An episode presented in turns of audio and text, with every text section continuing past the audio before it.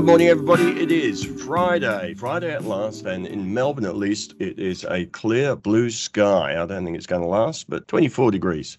And it is the 18th of November. This is the Marcus Today morning meeting podcast with Henry Jennings and Marcus Padley. This is general advice only. Don't confuse it with personal advice suited to your personal financial circumstances. Good morning, Henry. Good morning, Marcus. How are you? All right, not too bad. I don't think the overseas market's doing very much. No, the uh, the Fed heads are doing as good a job as they can to try and be Eeyore. Take away some of the optimism that we saw a week ago. Yep, we got Bullard doing a bit of Fed speak, and he stated the, or do you remember in Mastermind where uh, was it the two Ronnies used to rip off Mastermind and say, uh, here's Ronnie, specialist subject is the bleeding obvious. Bullard's bleeding obvious statement overnight is that even though everyone seems to be making assumptions about Fed being more dovish, they still have interest rate hikes to come. I think that's accepted anyway. But he did say a very good dynamic could develop if inflation starts to fall. And Kashkari said we're not going to stop rate hikes until inflation peaks and talked about the lag effect of rates. In other words, there's not a lot of obvious impact so far. All standard stuff. JP Morgan predicts a mild US recession next year. Russian missiles in the in, in the press and Pelosi stepping down and the slim Republican House control uh, will probably freeze up legislation, which is slightly positive for the market. In our market, the index is going nowhere. I don't think any sector's moved more than 1%. And the market's range today, it's up 15 and it's a 15 point range.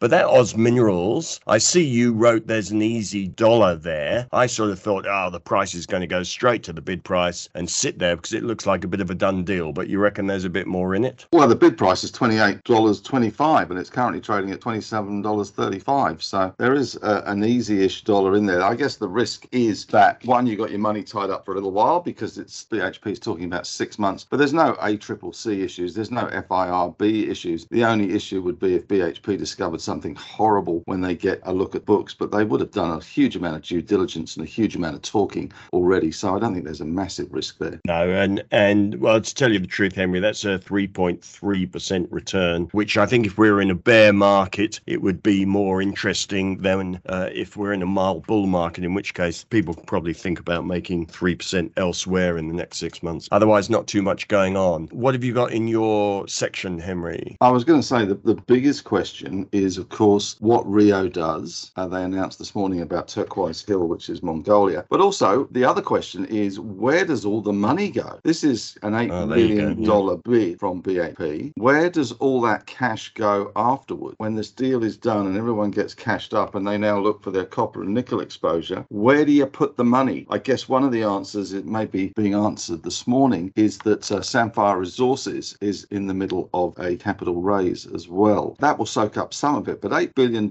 find a home in copper and nickel. Maybe it will just go into BHP. Yes, uh, we just added a resources ETF to the strategy portfolio. Chinese um, COVID zero policy looks like it will end one day. They're trying to stimulate their economy, and the market's going up, and the US dollar's going down, so all the metal prices are going up. So you you want to find exposures to resources stocks. You can obviously do that through BHP and Rio and Fortescue, although they're up 20%, 20%, and 35% already. So it's been a it's it's happened pretty quickly. But I was looking around for other uh, stocks and outside lithium, which I'll leave to you. One of the obvious ones was Sandfire. So I would suggest people have a look at Sandfire after the price comes back on after their capital raising because it's probably a buying opportunity. A bit of indigestion will lower the price and maybe provide a, an opportunity if this is a bottom in the resources. Now, one of the debates we saw Webjet this week go up 10% on results. It just appeared as a breakout. It's only a tiny breakout as a breakout of its trading range for the past year this week or today. Would you be buying into travel, Henry? Well, Flight Centre went absolutely nowhere, and that's still struggling big time. I don't know.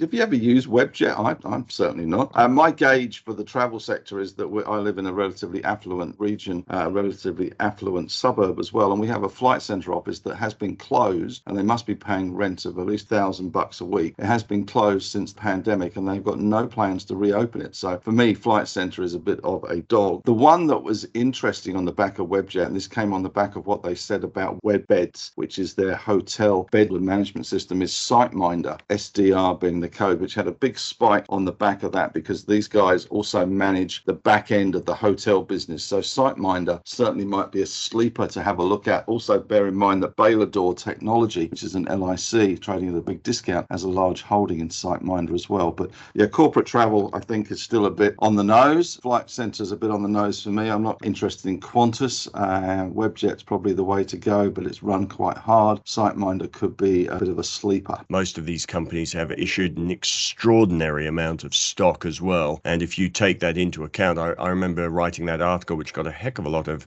exposure about how companies that have had big capital raisings are actually much larger than they appear through the share price. But all that sort of stuff just drag like an anchor. I'm not sure I'd be into travel at the moment. Right. I did a strategy piece today, which basically says I've set strategy. And so I'm going to start focusing more on ideas. And I've got an ideas section in today. I've run through every idea that we've got, give you the quick rundown on that. I'm not, I, I bought a resources ETF, but I'm not buying resources, individual resources stocks, unless I see there's particular opportunity, maybe Sandfire at some point. But when you've seen FMG up 35%, BHP and Rio up 20% in such a short period of time, it all just looks very frothy at the moment. So I'm just going to hold my water on buying resources for the moment. I'm selling my gold stock, which is Northern Star NST. We've made 19% in 44 days out of a multi billion dollar stock when the market average is 5.77% per annum. I'll take that. And if you have a look at the chart in the ideas section, you'll see gold stocks are peaking. It's been a fabulous run. It's been a precipitous drop in the US dollar, but a fabulous run in gold, which I think will run out of steam in the short term. So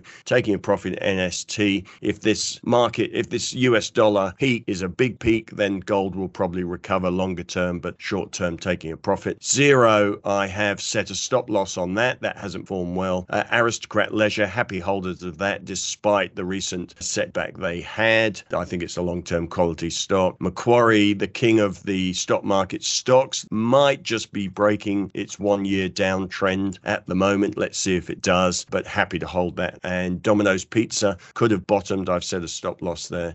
Goodman Group still trending down uh, on the big trend, but hoping it's going to break that now. And Domain Holdings, I've set a stop loss on that. That's been a bit disappointing. Now, I got an email this morning, Henry, from Macquarie telling me that they could offer me an investment loan at guess what the interest rate was? Um, around seven and a half percent. Eight point zero three percent. Oh, that's close. My my heart goes out to everybody who bought investment properties under three percent a year ago, who suddenly find that they're paying almost three times as much, and yet I dare say they've locked their rents in for the next year or two years. In which case there is a bit of a margin squeeze in investment property, and and I wonder on the back of that why things like Domain Holdings aren't kicking the lights out, and I think this housing housing market recovery, whilst interest rates may have peaked at the market level, that it's going to take a while for the for the housing market to really gain any sort of momentum again. It was uh, interesting to read on uh, on Bloomberg this morning that in New Zealand the housing market is so saturated with people that are trying to sell their houses, and the uh, house price has come off such a lot. There's one guy offering a brand new Tesla to go with your house, the brand Oh. new house and the brand new Tesla. Something I remember from the early days in London when they developed the Docklands and they had a massive spike and then a massive pullback. I remember they were offering 911s in your garage if you bought a flat in the Docklands at the time. Should have bought one. Yeah, yeah. I was going to say, did you buy one?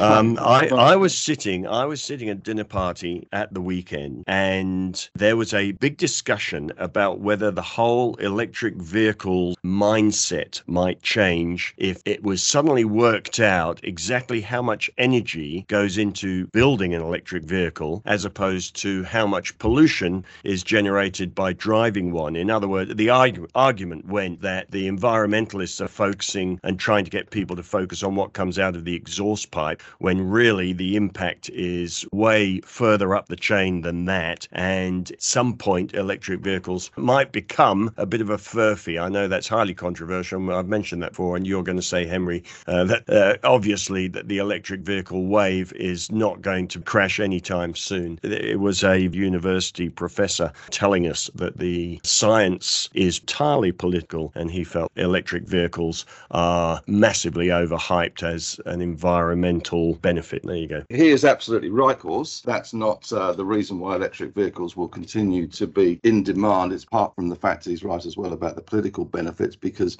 after the Germans had Dieselgate, they have to try and green themselves and make them look better. And electric vehicles in Europe is part of that grand scheme. Uh, Henry, I did go in a Tesla the other day, and everyone was saying how fabulous they are, and I felt I was seasick because there doesn't seem to be any any speed at which you can just cruise. You're either accelerating or decelerating, and I I found it to be uh, soulless to be driving with a a big you know iPad with a an iPad wheel. on wheels. I, I went in my neighbour's one and I had exactly the same experience. And you know, no matter how and what they have done, what's been really clever, of course, from the electric vehicle industry, is that they've changed the narrative from how far does your electric vehicle go on a charge to how fast. So yes, the, naught well. to, the naught to sixty time of you know, two point six seconds is the is the focus rather than the fact that it runs out of juice in hundred kilometres. But I would say on that that the uh, reason people were obsessed with speed is because it with normal cars was because it required smarts to make it go fast. So it was a sort of reflection of engineering, whereas now it's just a reflection of electricity, which uh, I don't think uh, excites or interests, quite honestly, how fast it goes, uh, if that's where it's coming from. Whereas if I'd achieved that speed by putting on dual chrome overhead whippersnappers with double pinpoint pivots,